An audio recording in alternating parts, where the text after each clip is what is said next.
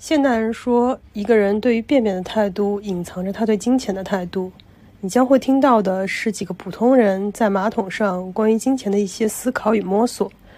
如果你对钱、投资感兴趣，也时常坐在马桶上思考人生，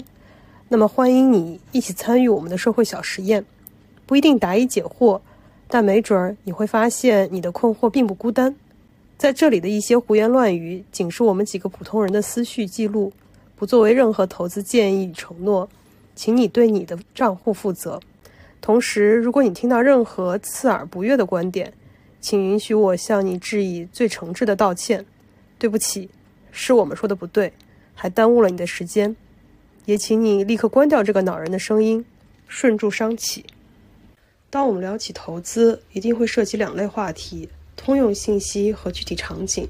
所以在这里，我们也会分两个系列展开我们的投资小实验，一个是通用概念讨论，另一个是具体场景。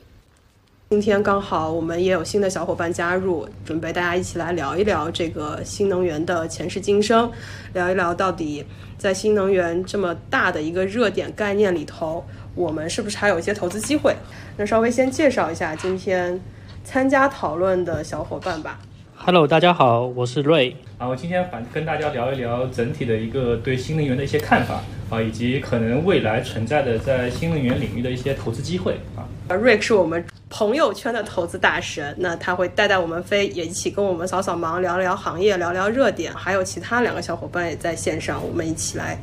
认识一下。Hello，大家好，我是托马斯，托马斯全旋的托马斯。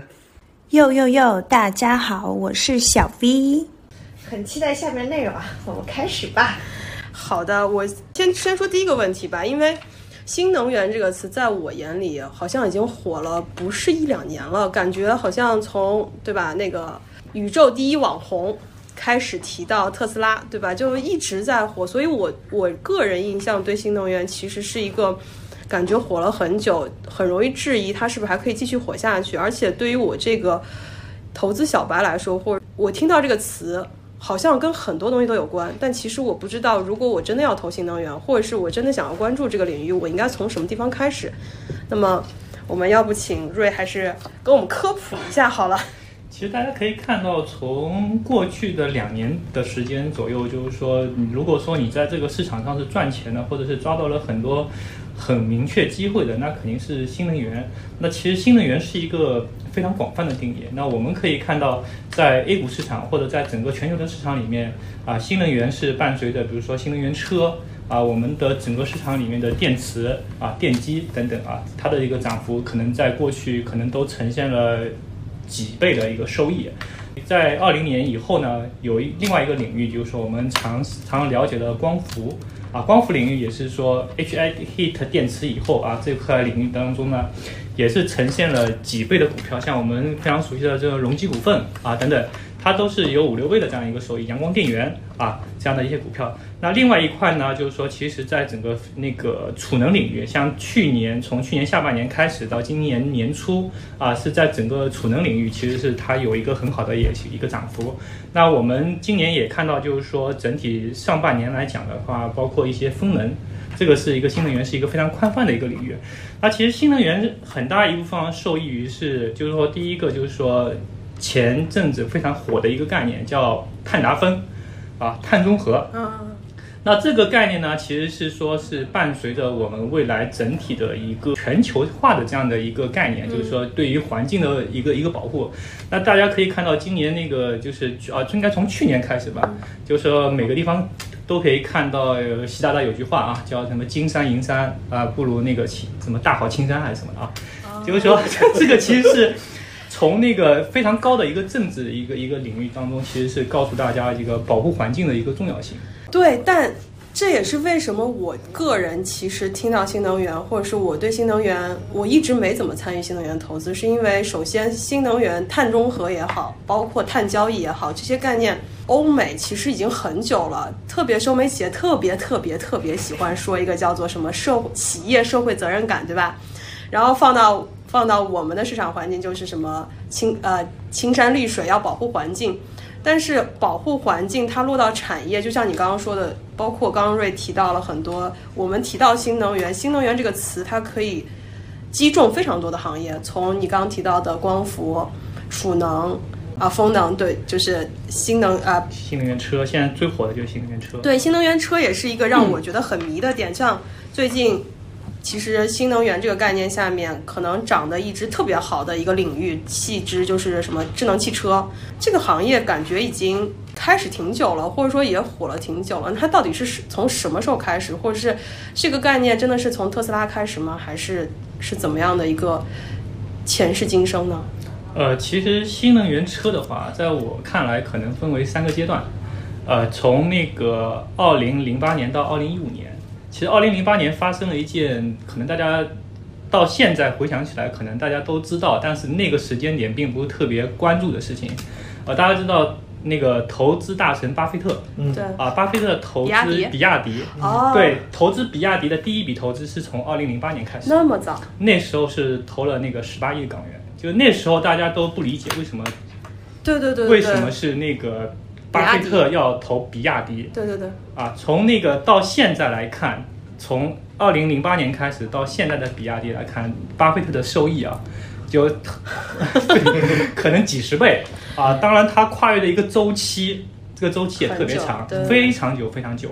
那二零零八年还有一件事情呢，就是说是特斯拉的第一辆车是二零零八年上市那么早啊？那那个当然，那个二零零八年的时候，比亚迪也发布了第一辆车，也是那一年。电车吗？电车对，哦啊，也是二零零八年去那个比亚迪出了第一辆车，所以从这个概念上讲的话，二零零八年是那个整个就是新能源新能源车的一个一个一个起始点，我个人觉得啊。那第二个呢，就是说整个新能源车，其实大家在买的过程当中，其实也经历了非常大的一个历程。那直到二零一五年，二零一五年，就是说大家可能有关注这个领域的话，可能也会知道，就是说现在几大中国车企里面最火的几大啊，蔚来、小鹏、嗯。理想，是一五年才它的成立时间都是二零一五年。嗯。哦，那二零一五年其实是可以说是在经历了前面一段时间一个漫长的摸索以后，啊，好多资本，好多原来干互联网的或者干其他的一些资本大佬，可能是开始说琢磨到进入到这个领域当中。那可以说是二零一五年是一个新能源车的，我认为是一个明确意义上的一个元年。是因为那个时候是国产的新能源车才开始起来，是吧？对它可能就是说刚刚开始啊，就是说起码我觉得在在创投市场，在一级市场，这帮大佬资金开始下场，去自己造车了。那后以至于后面的就是像恒大啊，包括像其他像那个乐视啊等等，我觉得这这伙也都是一群跟风的这样的一个一个一群一个。因为毕竟比亚迪它本身就是传统车厂，传统车厂但是魏小李其实都不是做对做制造业相关企业的，是做互联网的，对对做新锐的造车企业啊，呃，甚至说他们把那个车的给概念化了，就是说。他他们认为造车不是说我我不一定要掌握一个造车的技术，已经开始引入互联网的概念了，对他，他可能是更多的是一个流程化的一个概念。嗯。它它可能不具备什么，我相信就是一开始的时候，这这些车可能不具备一些工程学，嗯，或者是空空气动力学等等等等一些专业的这样的知识，它可能更多的是一个实用性。实用性代理。嗯但是他可能会把那种互联网的理念，或者把一些他新锐的一些造车理念，甚至一些营销模式嗯。等等的带入到这个领域。那另外一个是带入的是什么大量的资本，嗯。可能是最聪明的钱都进入了这个领域。那后续可能还有后来的啊，百度，百度一百亿的造车的这样的一个启动等等，那一系列的包括后续的更后面一点，华为啊，各大的一个就我们知道的大厂啊，都纷纷开始下场做这样的一个新能源车的这样一个制造啊，这是一个我觉得是。呃，比较那应该是因为资本进入了，那肯定是一个元年。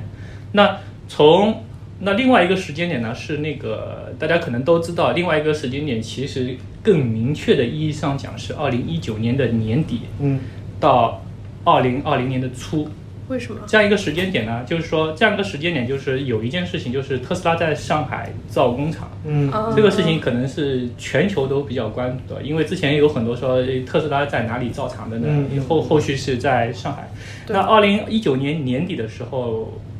是我记得非常清楚，是疫情前，嗯。正好是十二月底嗯。左右的时候，是第一辆车 Model 3下线，嗯。在上海工厂里面，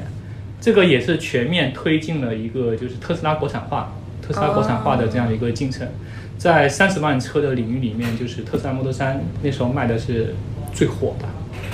对，它刚上线时，刚上线的时候很便宜。嗯，车便宜，就是说它很便宜，又又是它，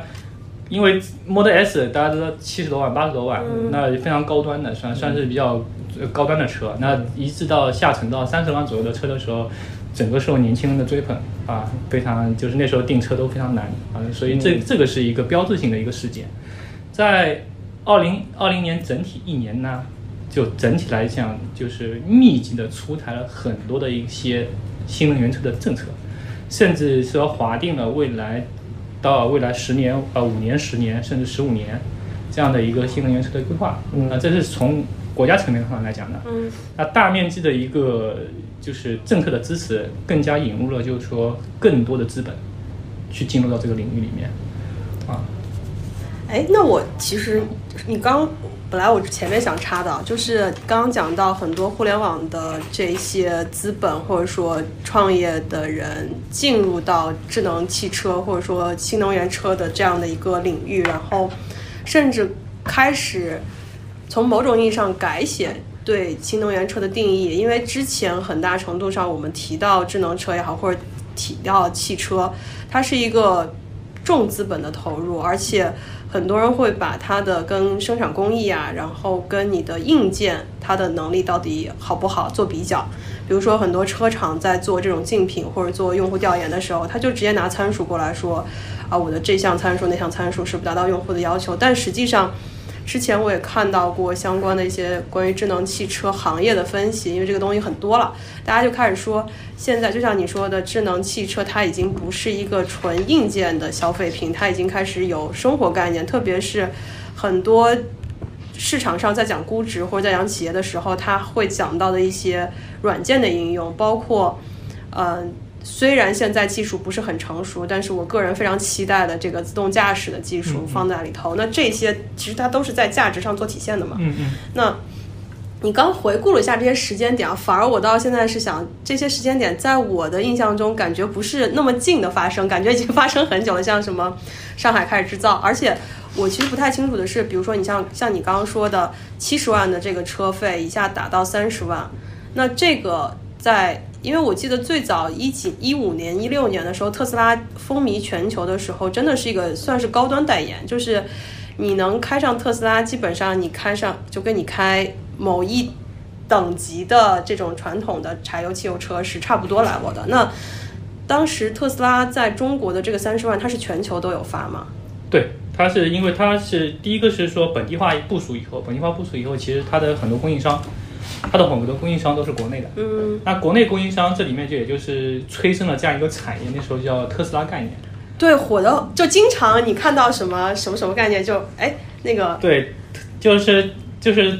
我们在做那个一九年一九年那时候，就是我记得非常清楚，嗯我是就是一九年在十二月份的时候，十一月份的时候买那个旭升股份。那其实那时候对特斯拉非常有一个浅的概念，那时候就去研究特斯拉的供应商。嗯那为什么会选择这只股票？这只股票在二零一八年的时候，它的年报里面是它的收入来源百分之四十来自于特斯拉。嗯它是给特斯拉供、那个、专供的是吧对，供那个结构件，那是叫变速箱结构件。嗯啊，是这样的。那我们当时就是选择这样的一只股票，啊，那时候表现也非常给力啊，就是一下子从二十块马上就翻倍啊，那非常短的时间内，那呃整体来说本地化部署以后，需要国内大量的一个一个一个供应商，那这个时候就是说参照，如果说参照我们参照苹果，嗯如果说在苹果的供应商呃本地化以后，造就了很多的就是千亿的企业来讲的话，那时候我们一定觉得就是说，在汽车零部件里面给特斯拉供会不会创造一个千亿级的这样的一个企业？嗯肯定会存在嗯啊。事实上证明也是存在，现在可能有万亿级的啊这样的一个一个概念啊。哎，但实际上，如果提到特斯拉，就你刚刚说的那只股票，我都其实没听过。但是我相信，毕竟我不是一个很熟悉这个市场的人。但是大家提到特斯拉，一定有一只股票，就每个人都 能想到，对吧？而且车总好像还持有过，是吗？嗯，我我唯一中的一只新股就是宁德时代，对，现在叫宁王嘛。对是持有到现在吗？那肯定没有，我我我应该是持有了没多久就就就放弃，而且我我持有的时候，其实我那个时候就知道宁德时代当时在全球的电池的市场方，因为其实当时就是宁德时代就是要上市的时候，其实这只股票已经是被就这个企业定义过吗就大家知道说它是在电动车行业是有非常非常强的一个地位，就是它的这个整个市场份额，然后它的这个技术储备能力，就是其实所有市场的人都知道这个。它是什么时候？上的？这我有点忘了，这是一八。年，一八年。对，大家其实哦，所以你就看，其实你倒推也就四年的时间，嗯但其实那个阶段它其实根本没有启动。其实我就算当时就是打新之后没有出，其实如果我真的要等到它的涨幅，其实我要我也要等好几年，大概等到二零年一九年底才会往上走。是，所以，所以就是说，我觉得就是，即使你在一，你像你像刚刚瑞说的，就是最早巴菲特投比亚迪，然，后零八年是吧有到？现在。然后再到魏小李？开始一五年。造车，然后宁德时代上市。其实那这么长十年间，其实大家都有机会去看这个东西，但是你真的到宁王上市的时候，其实它也没有这么强，就对它的高点也不是它上市立马就到。对，也没有这么多人进入。其实你就就如假设我真的知道这个企业这么牛逼，我我真的要持有，穿越回去，你要持有这么久，等到它后来起飞，我觉得还是挺漫长的。我觉得也是非不，其实包括你就想，包括特斯拉也是一样，就是就大家，呃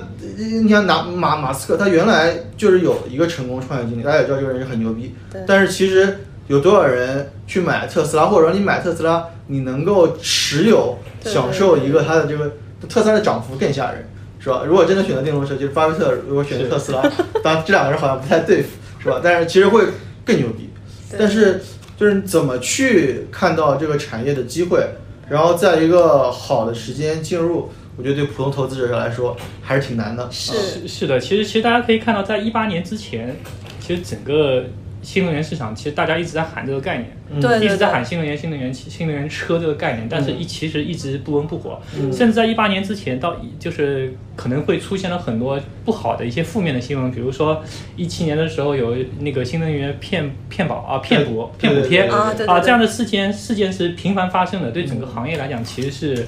很负面的。第一个，那第二个我是觉得就是说这里面有一个很重要的一个点啊，就是说可能是中国整体制造业。嗯或者是那个制造业，就是高端制造业的一个成熟化，嗯就是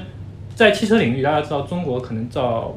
造发动机，到目前可能还是有一点瓶颈。嗯但是除了发动机以外的其他车子上所有的一些零部件，嗯哦中国都是主要的供应商，或者是都是国产化了，都是在自己制造。哦那这个就就就就变成了什么？变成了就是说我的电机的水平，就是大家知道那个新能源车的一个最最大的一个特点，就是把原来的那个柴油发动机变成了电机。嗯那电机水平恰恰又是中国这个制造水平特别高的这样的一个一个哦 一个一个国家啊。哎，那那是不是才是说为什么在一五年的时候，国产新能源车才有机会去做这件事情？是的，就是它可能技术上也是储备到了一定手段、一定的一定阶段，然后大家觉得啊，我只要把那个就是发动机呃柴燃油发动机改成了电机，嗯。啊，这个时候发现哎，我可以造这个这个技术非常成熟，然后我能造更好的车出来，那这个也是。就是受到国家政策一个扶持的这样的一个一个领域，在在这个起码在这个车的领域，大家知道，那个消费的三驾马车，嗯。啊，汽车是一驾，那在这个汽车领域啊，能够看到了赶超世界的一个机会，哦那这个时候就是会又有会受政策扶持，那受资本追捧，啊，是这样的一个逻辑。就像就像就像你在如果在上海一零年、零八年嗯买房子，对吧？又是一个很大的机会。又是一个很大的机会，所以每个每个时间点就是说，踩对了那个点。嗯呃，比如说在你甚至在一六年、一七年、一八年买比特币，嗯那可能也是那个时间点，就是那个对的点啊。